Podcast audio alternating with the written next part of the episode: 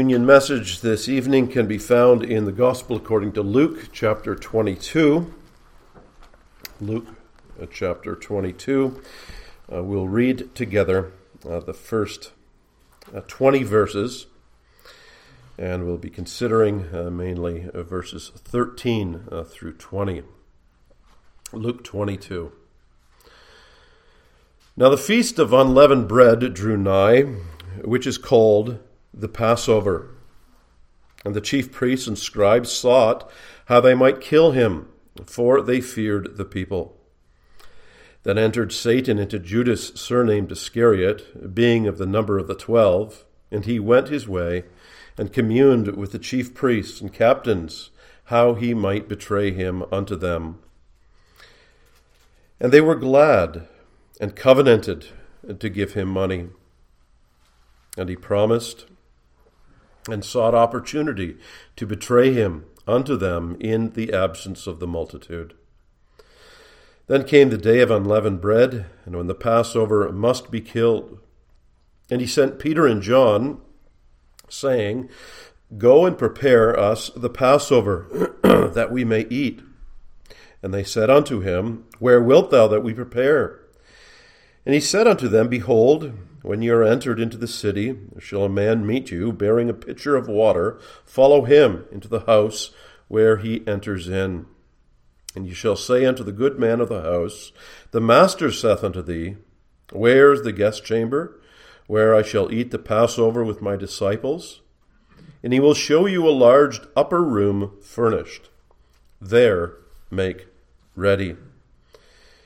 And they went and found as he had said unto them, and they made ready the Passover. And when the hour was come, he sat down, and the twelve apostles with him. And he said unto them, With desire I have desired to eat this Passover with you before I suffer. For I say unto you, I will not any more eat thereof until it be fulfilled in the kingdom of God. And he took the cup and gave thanks and said, Take this and divide it among yourselves. Uh, for I say unto you, I will not drink of the fruit of the vine until the kingdom of God shall come. And he took bread and gave thanks and brake it and gave unto them, saying, This is my body which is given for you. This do in remembrance of me. Likewise also the cup after supper, saying, The cup is the New Testament in my blood, which is shed for you. Thus, dear congregation, one thing that has been so ende- endearing uh, to Christians throughout the centuries when they read the Bible is the nature of the unity of the Bible. Now, you may ask, well, what do I mean when I say uh, they love the nature of the unity of the Bible? Well, the Bible is a cohesive book, it's a united, unified book. Or to say it in, uh, cast it in uh, negative terms, it is not a disjointed and disconnected uh, book. It's not a, a book that contradicts itself in any way, shape, or, or form. It's not thrown together in a haphazard, in a disorganized way. Rather, it is highly organized. It's a highly organized book uh, that shows a, tremendous nature of consistency and unity wherever you read it. Uh, there are critics, of course, that turn to the Word of God and they say, well, there's contradictions all over the place in the Bible. Well, uh, we don't have time, of course, to, to focus on it today. Uh, but if uh, we think that there are contradictions in the Bible, those contradictions are only apparent. Those contradictions are something that are happening in our own mind. On the page of Scripture, there is nothing inconsistent and nothing disorganized, nothing disjointed. It is a completely unified book, it's completely cohesive. Now, that is also true when we think of the Old Testament and the New Testament segments of Scripture. even though uh, the scripture you know, was written by some 40 or so authors over the period of some 1500 years, yet there is a, a unity about the Bible that mankind has marveled about since we have received this entire bound book, as it were, from the very hand of God Himself. And the message of Scripture whether you turn to the Old Testament or New Testament, is so united. And that is because, of course, it comes, it's a message that comes from one God who has revealed himself in three persons as Father, Son, and Holy Spirit. John Calvin uh, so beautifully uh, painted the metaphor he says that the, the Testaments, the Old Testament and the New Testaments, are the two lips of God, which He speaks to us. And even in speaking to us, He doesn't speak to us in, in lofty language that is uh, so beyond us that we can't understand a word that He is saying, but He comes down, and Calvin said so, so wonderfully, that He lisps to us and speaks so simply, almost like a like a great intellect or as the, the great wise one down uh, to the level of a simple child. And that, of course, is what we so desperately need. Well, this evening hour, I'm not going to be focusing on the doctrine or the nature or the attribute of unity in the Bible, but I do want us to keep that. Uh, that idea and that thought, uh, at least in, in, in the back of our minds, or in uh, in the front of our minds if that's more helpful as we consider as we consider an activity that the church in the Old Test, in the Old Testament did engage in and an activity that the church in the New Testament is called to engage in or to practice. And what is that? Well, uh, maybe you already are uh, thinking and putting it all together from the chapter that we read together, Luke chapter 22, the Old Testament church practiced or engaged in and kept the Passover in the Old Testament time. And the New Testament church is called to put into practice and to, to engage in uh, the Lord's Supper. And we are called to do that until the time that Jesus Christ comes again. And the point of unity, uh, where we find, or the point of connectiveness, we could also say, where we find these two events really uh, coming together, uh, joining together, is here in this passage in Luke chapter 22, where we find the Lord Jesus Christ at one particular point in history brings together the Old Testament practice of Passover and the New Testament practice of the Lord's Supper as he initiates the very first Lord's Supper in world history to a singular at a singular point. And I want to be looking at various uh, uh, various expressions uh, between verses 13 and uh, verses uh, verse 20 here in Luke chapter uh, 22, where we find uh, the disciples in, in verse thir- 13 making ready the Passover, and when the hour was come, he sat down with the twelve apostles with him. And, and then he said to them, With desire, I have desired to eat the Passover with you before I suffer. And so Jesus there, he, he is he is engaging in and partaking in this Passover meal uh, that had been uh, that had been uh, practiced for, for thousands of years up until that point. And then, with hardly a blink of an eye, uh, the Lord Jesus Christ, as it were, just, just turns his hand. And the Passover is now done, and the Lord's Supper begins. It's almost like a, a completely seamless transition uh, many have used the word morphs into or changes, the, the Passover changes into uh, the Lord's Supper. And we, we see that in, in verse 19, or verse 17, rather. He took the cup and he gave thanks and said, Take this and divide it among yourselves. And there he's talking about the Lord's Supper. And then verse 19, he took the bread and gave thanks and brake it and gave to them, saying, This is my body, which is given for you. This do in remembrance of me. And so there's the Lord Jesus Christ engaging in the Passover changing it into the Lord's Supper, and then telling them uh, to do this in remembrance of Him. And so, our very theme when we consider all of this is do this in remembrance of the Passover Lamb of God. do this, that is the practice of Lord's Supper.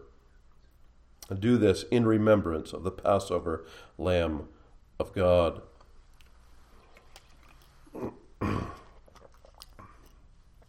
In terms of actual years, the life of the Lord Jesus Christ in the flesh on earth was relatively short. He lived for some 30 years in relative obscurity. Now, we are not told very much about his uh, first 30 years. Uh, but then, those last three years, he engaged, of course, in a public ministry in the flesh. And uh, Matthew, Mark, Luke, and John really is a record of the ministry of those three years of the Lord Jesus Christ for the most part. And then at the end of his 33 years, at the prime of his life, when uh, when mankind is seen to be at their strongest, he laid down his life as the great Lamb of God. And the Bible teaches us here and elsewhere as well that on the evening before he actually laid down his life on the cross, he instituted uh, this uh, the one of the two sacraments uh, that the faithful church understands as being instituted by, the, by Christ has kept since that very day. Now, the two sacraments, of course, are water baptism and the Lord's Supper or communion. Paul in 1 Corinthians 11 and verse 26 reminds us that the faithful church is to put into practice the Lord's Supper, and when doing so, we show or we testify or we witness the Lord's death until he comes again in glory. And so the, the faithful church has sought their, best uh, to fulfill uh, that demand and that call of the Lord Jesus Christ and to do that faithfully. Now, no church, of course, is perfect. And uh, the church has struggled with things like the frequency of the Lord's Supper. How often are we supposed to engage in the Lord's Supper? And how regular are we supposed to do it in our particular denomination, our local church as well? Uh, we, uh, for the most part, we, we hold it uh, every three months, four times a year. And that, of course, is all, uh, all uh, resting upon that, that one little word that Jesus said, as often or oft as you eat this bread and drink this uh, cup, you do show the Lord's death until he come. And so uh, the question is, how often is often? And the church has struggled with that, uh, that throughout all of history. But the, that all aside, and all the details of the, the, the, Lord's Supper and communion aside, we read here in Luke chapter 22 uh, the record of the institution of this supper from the very mouth and guidance of the Lord Jesus Christ Himself.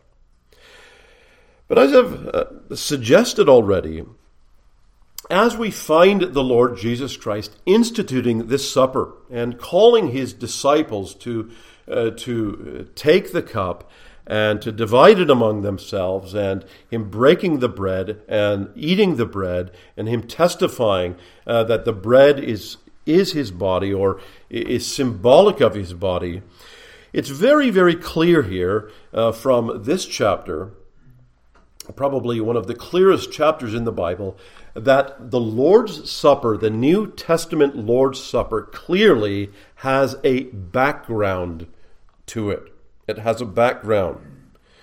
The Lord's Supper did not just mysteriously and spontaneously arise in the New Testament time at the time of Jesus, some 2,000 years ago, but it clearly was preceded by something. And that which it was preceded by was the Old Testament Passover, the meal uh, that the Jews faithfully kept and practiced for thousands of years. And I want to just give a, a little background on that uh, Passover meal. We read about the details of it in uh, Exodus chapter 12, God willing, of course, in a series uh, in Exodus. We're going to get to that eventually. But we read about the details there about how that every family had to, every family in Israel was called to and given guidance by God to choose a lamb. To choose a lamb that was without spot and with, with, without blemish, a lamb of three years old. And the fathers were to kill that lamb. They were to collect the blood, and they were to use that blood to be painted on the t- on the sides and on the top, and uh, the left and the right side of the door frames of each house, and not on the threshold. And uh, they were to collect that blood and they were then called also to eat that lamb in a very, very specific way as the sacrificial, uh, as the sacrificial lamb. But it was the blood that was collected from each lamb that was really at the heartbeat, if you will, of the whole Passover ritual and practice. Because Israel in that time of Exodus 12, as we've been uh, considering in our Exodus series, was in bondage in the land of Egypt. And God, in His wisdom, He sent plagues, didn't He? He sent plagues. You, you can remember uh, that, that uh, maybe even stories from our childhood, uh, those, those plagues. And so the Lord sent uh, nine plagues at first, and He sent them to Egypt and to Israel. But God, in His great mercy, in His wonderful mercy, He didn't allow Israel to experience any of the nature of those first nine plagues at all. It was only the Egyptians uh, that were touched and experienced them. And then God, after those nine plagues, he says there is one more plague, and that, of course, is the tenth plague. And the tenth plague was the worst of, of all of the plagues. In the tenth plague, the Lord promised death of the firstborn of every single family.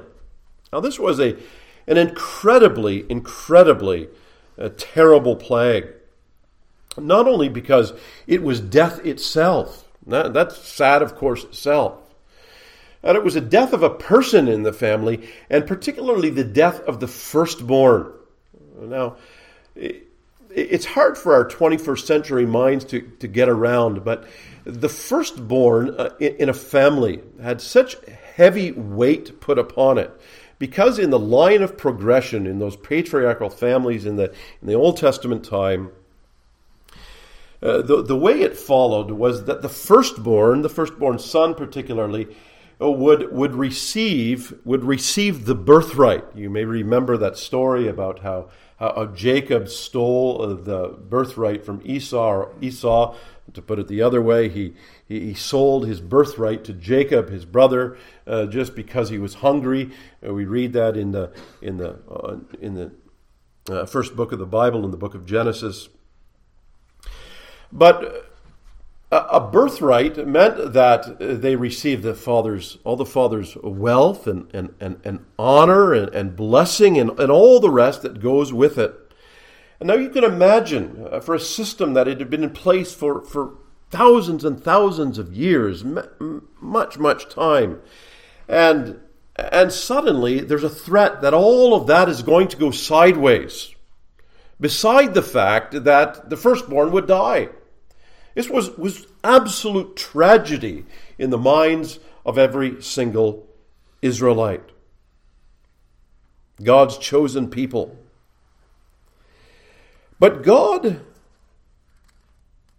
also said, There's a plague coming, but I will show you a way that that plague of death can be avoided.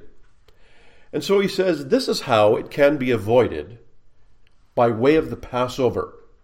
You take this lamb, you slay this lamb, you uh, bleed this lamb, you take the blood of the lamb, you paint it on the on the on the sides, the doorposts, the top, uh, the left and the right sides of the house, not on the threshold. And when the angel of uh, the Lord, uh, who would bring death uh, to the household, would come and would see that blood, the angel of death would pass over, literally pass over, and would not then visit that household. Now, that, of course, in a very beautiful and powerful, illustrative way, points to the Lord Jesus Christ Himself. The blood of the Lamb on the doorposts points to the blood, the necessary blood of Jesus on the metaphorical doorposts of our hearts. And when the blood is there, the spiritual blood of Jesus is there, he bypasses those who uh, would be under that curse, absolute curse of death. Not just the firstborn, uh, but, but every individual uh, would be subject to God's curse of, of eternal death. But when we have blood on the uh, doorposts of our heart, God, in His great mercy, passes over and does not visit us, therefore, with eternal death. But the Passover lamb certainly points to the Lord Jesus Christ. And we also know that from how Paul sums it up in 1 Corinthians 5 and verse 7 when he says, Even Christ, our Passover, was sacrificed, is sacrificed rather, for us. Christ himself is the New Testament Passover. He's the New Testament Passover lamb of God. And so the whole Passover, you see, the whole Passover is a picture of the plan of redemption. The sacrifice of the lamb points to Christ's sacrifice. The eating of the lamb points to the need of feeding uh, by faith from the Savior to be nourished. The journey, journeying away from Egypt, the fleeing from sin after the Passover is a is in it's in picture form the story of the Christian life, how we, uh, being filled with Christ, are, are now called to, to go and live in the world and to journey into in in this world and eventually toward the promised land and being nourished by Christ in this present evil world. And so it is this Passover meal that was so familiar to the church and also to the disciples that we find Christ commemorating here in Luke chapter 22.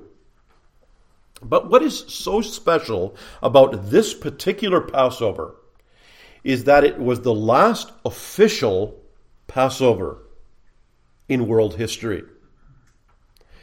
Now, the disciples did not know that.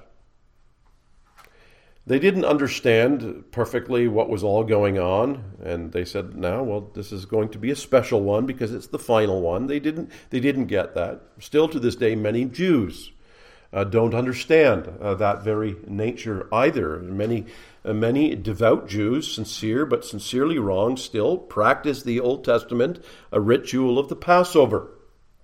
But in actuality, Jesus, as the King of the Church, as the one to whom uh, the Passover in the Old Testament pointed, and the one who said here, uh, this Passover, uh, this this this Passover. I have a great desire to eat this Passover with you. He holds the last and the final Passover, the last and the true final real Passover in world history.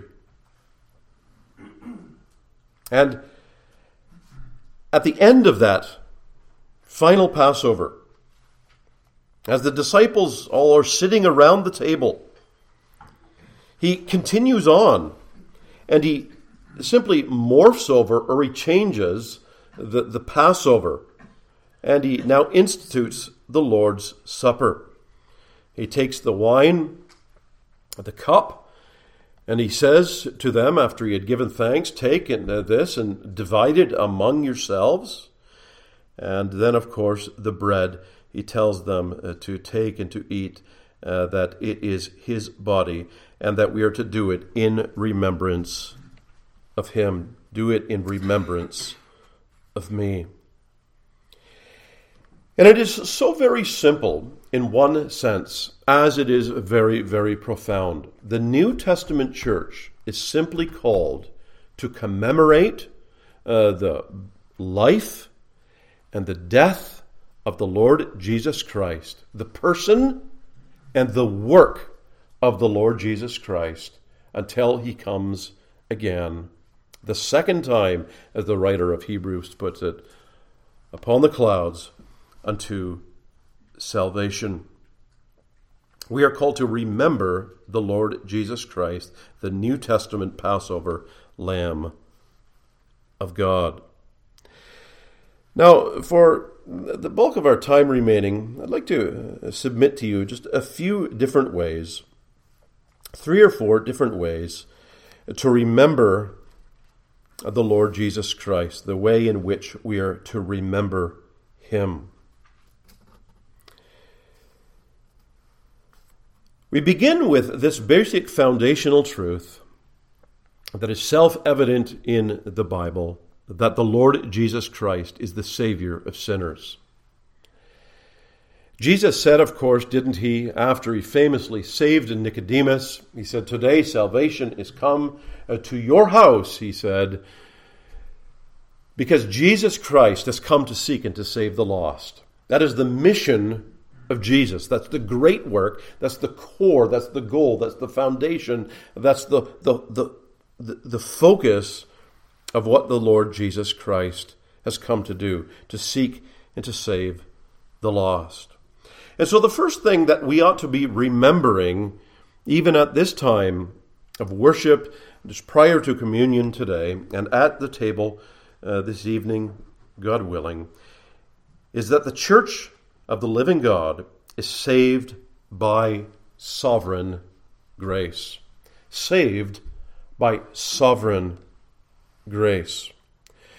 One of the great hallmarks of the faith is that God's grace is gracious, but God's grace is also sovereign. That is, it is God initiated, it is God founded, it is the, the substance of it is of God. It's all about Him. It's initiated by Him, it's planned out by Him, and it's enacted by Him. We, of course, are called to be responsible people. We are called, of course, uh, to exercise faith in Him. But He, through it all, is ultimately sovereign as the sovereign being of the universe, not only creatively, but also redemptively, that is, salvifically. And so, when we are saved by the grace of God, when we are saved by the blood of the Son of God, it is only by sovereign grace. Why are you saved? Well, it's because God has made that distinction in your life. And you know, the, we find the very same language in the Old Testament in, in uh, relation to the Passover, that great truth illustrated. Just before the Lord gave very specific direction to the Passover, we read these words in Luke, or in Exodus rather, Exodus 11 and verse 7. The Lord doth put a difference between the Egyptians and Israel. It's the Lord who put that different, the Lord who put that distinction between the people of God and the people who were not the people of God. It's the Lord who did that. And you see, He still does the same today. When we may be saved by the grace of God, we may be among those of whom the New Testament church calls the ones who are called to be holy ones. And why is that? Well, it's because the Lord put that distinction in your heart and in your life. Why did Israel have that distinction uh, put upon them? Did they earn it? Uh, was it because they were ethnically somehow honorable? That's not it at all. You see, it was only because God loved them, Deuteronomy 7 tells us. You see, it wasn't that the Israelites were somehow a step above the Egyptians. It wasn't somehow that they were a little bit better than the Egyptians. It wasn't somehow that uh, they they had the the inside knowledge uh, on the Egyptians and they had found some kind of secret code or or some kind of secret. No, they were they were similar sinners to all the other people around them. But you see, it was the Lord who says in His Word that it is the Lord who puts that distinction between His people Israel and those who are not His people. God has mercy on them because it is He who chose them. You see, why Moses? Why Noah and his family? Why Abraham and his seed? Why Esther and Ruth and Paul and Luke and Timothy? Why are you saved, dear believer? And your neighbor down the street is not? Is it because somehow that you are more worthy of the love of God? Why does God put that distinction between the unbeliever and you, believer? Why is that? You see, there's only one answer to that biblical, true, accurate answer, and that is this because of God's sovereign love. You can't get any deeper and any higher and any further than the sovereign love of God. You see, it is not because somehow that we have a free will and we desired and we decided rather one Tuesday morning when we got up, well, now it's a good time to make a choice for Jesus. And now, ever since I desired with my own fallen, depraved will to make a choice for Him, now everything's right in the world? No. Faith indeed is an activity of the will, yes, it is. But when we do exercise faith, it's only because He loved us first. We love Him because He first loved us. And every single born again believer at some point comes to understand something of this. I don't think we'll ever, ever fully grasp the, the depth of it. But we come to appreciate, I believe, the more we grow and mature in grace, the beauty of the nature of sovereign love and sovereign grace.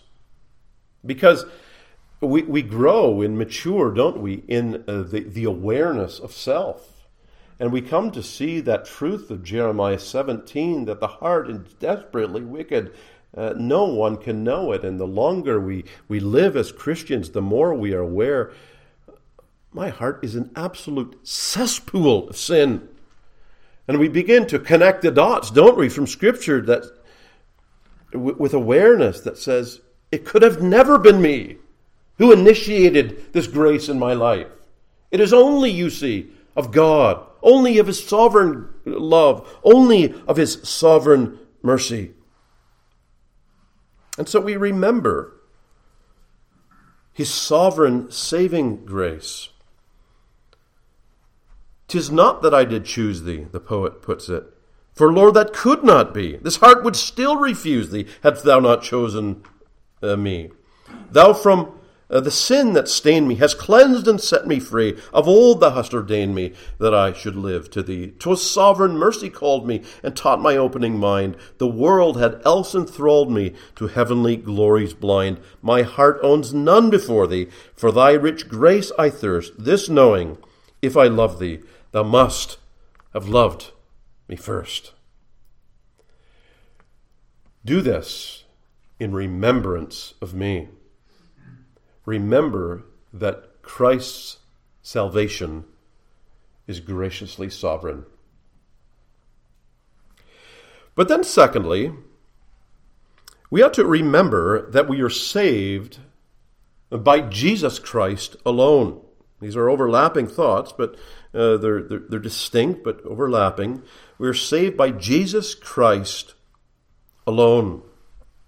Why was Israel saved from death?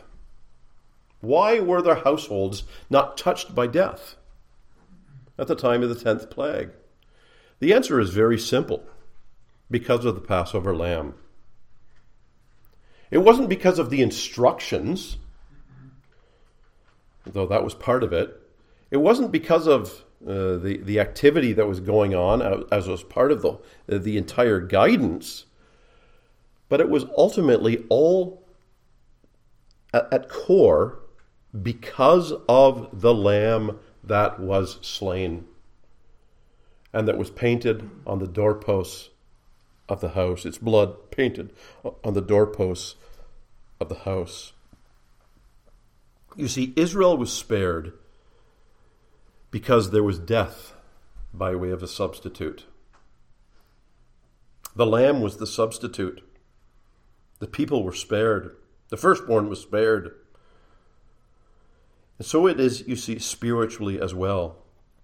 We are saved because of the substitute, with a capital S, the Lord Jesus Christ, the Lamb of God, without blemish. We have the sentence of death, spiritual death upon us. Every one but the blood of the Lamb saves. Peter puts it this way in 1 Peter 1 and verse 18 knowing that you were not redeemed with corruptible things like silver and gold, had nothing to do with money from your aimless conduct received by the tradition of your fathers. It's, it's nothing earthly, that's what he's saying.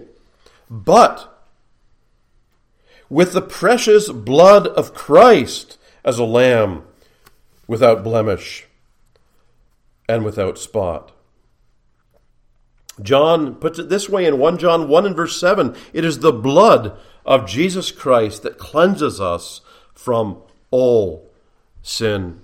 And that's why there's such beauty in that, in that beautiful hymn. There's wonder working, wonder working power in the blood. You see, it's all because of Jesus Christ. There were many who died in Egypt because of God's sovereign just justice.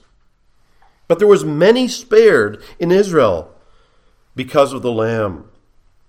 And so it is also spiritually, you see. People die, and people die in their sins and are cast away forever. And that is God's righteous judge, justice being enacted. But we remember, don't we, also at the time of communion, that everyone deserves God's justice. But the Lamb of God comes as the substitute, and the Father's justice comes down upon him. And he is slain in the place of sinners, spiritually. And he receives the justice and in turn we may receive the mercy. And so, when we commemorate Christ's death, we remember not only that we are saved by his grace, but that we are saved specifically because Jesus Christ takes the place of sinners. You and I, dear believer, we deserve eternal death. We deserve eternal death. It's so easy to say, and it rolls off our tongue so easily, especially when we've been uh, brought up with the Bible in our homes. Uh, but it's a very sobering truth. We deserve eternal death, but instead, God, in His mercy, because of Christ, founded upon Christ, we receive eternal life. It's a tremendous, glorious truth. And therefore, you see, we remember not only His sovereign grace, but do this in remembrance of me. We remember Jesus. We remember Jesus. But then, thirdly,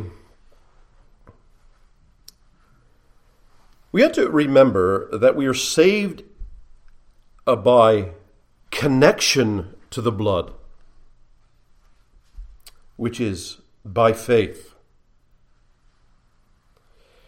Now, we are familiar, I, I trust, with those uh, familiar words with the Apostle Paul that the Apostle Paul wrote in, in Ephesians chapter 2 by grace, or you've been saved through faith, uh, not of works, uh, lest any man should boast. We are saved by grace through faith.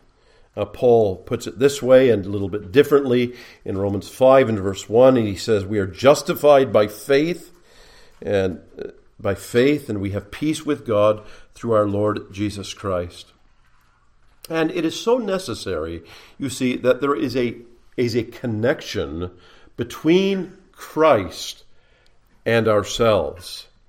And that connection is God's way, that connection is saving faith. Saving faith. It's clear from the Ephesians 2, Romans 5, and of course, uh, multiple other places in, in Scripture but we may ask, well, well, how do we find that connection of faith in the Old Testament Passover? Well, we have to remember that there were a lot of lambs killed at the Passover time. The throats would have been slit, likely, and there would have been gallons and gallons and gallons and gallons of blood all over the place. But what had to happen with that blood? What had to happen with that blood? That blood needed to be painted on the doorposts of the house in order for it to be effective for individuals. And you see, there is a parallel there too, isn't there?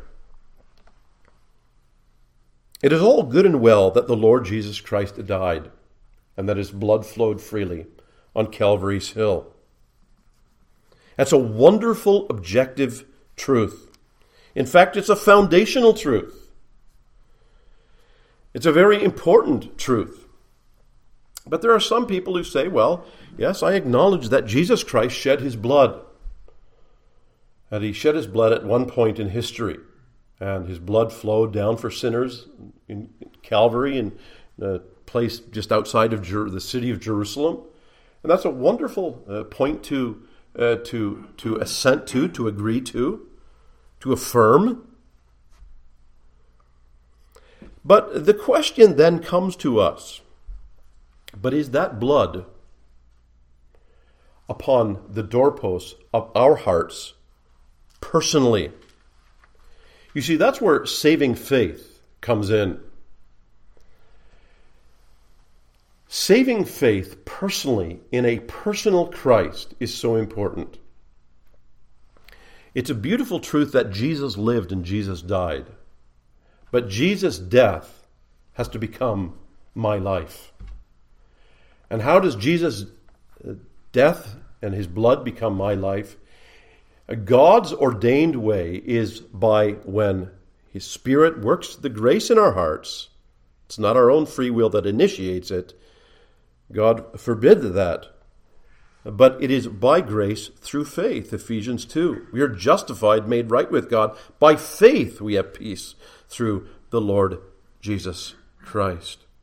We rest in Him, you see. That's what faith is. It's that personal connection with God. It's the empty hand of faith that reach out, reaches out to the fullness of the Lord Jesus Christ. We are saved by faith in the Lord Jesus Christ, or saved by Christ. And faith is the means to that end. And so uh, we ask ourselves again uh, do we have the blood of the Lord Jesus Christ on the doorpost, the metaphoric, the pictured doorpost of our heart spiritually? You see, that's very important. And how do we know that? Well, have we come to Him as a needy sinner? And saying with the publican in the temple, Luke chapter 18, God be merciful to me, a sinner. I need you, Lord. I need you. I need your blood. I need your grace. I need your mercy. Not just, oh, I, don't want to go to hell, but do we need the Lord as a Savior because we, we are wretched sinners? That we have a heart that is not right with God, and our heart needs to be made right with God. And so we, we, we reach out a hand and we say, Lord, help me. Lord, save me. Lord, bless me. You see, that is faith. That is faith. You see, there are a lot of things that can be uh, duplicated and that a lot of people think are, are, are real, true religion that would reflect that somebody is right with God. Some people say, well, this person is kind. Well, Christians are supposed, of course, to be kind, but, but unbelievers can be kind. Or somebody uses manners. Well, it's wonderful to have manners, and Christians should reflect manners. Uh, should should have Christian manners, and, and and you could go through a whole list of of things that both believers and unbelievers may have, and every believer should have. But there is something you see that a believer can never, an unbeliever rather, an unbeliever can never have, and a believer does have. And what is that? That's a hunger for Jesus Christ. You see, the devil cannot reproduce it. He doesn't want to reproduce it. Your own wicked heart cannot somehow conjure up a desire for God and a longing and a love for God when the love of God has never been put in our hearts in the first place in a saving way. And so when we do have these longings and our desires in our hearts, well, it's because God puts it there. That we need the blood of the Lord Jesus Christ. Satan doesn't do that. You and I can't do that. But God, praise be to Him, He does do that. And so when we say, I hunger and I thirst after the righteousness of God, you see, that is the definition of faith in its very most simplistic form. By grace are you saved, Ephesians 2, through faith. It is the gift of God. And what is the gift? The gift, some argue, is the grace, and others argue, is the faith. And the most proper answer to that question is, what is the gift? And the answer is both. God's grace and God's in, the faith that we have in the, the God of grace is a gift from Him.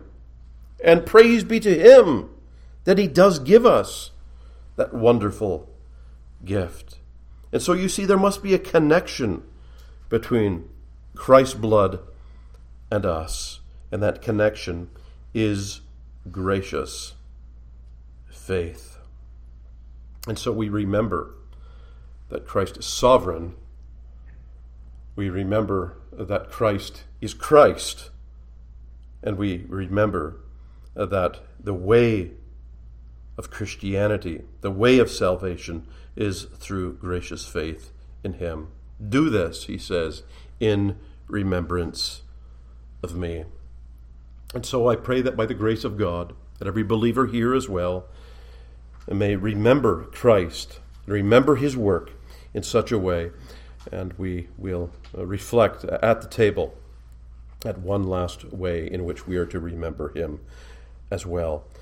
And so uh, we, we close this uh, part of our message also with a, with a word of prayer. Let's pray together.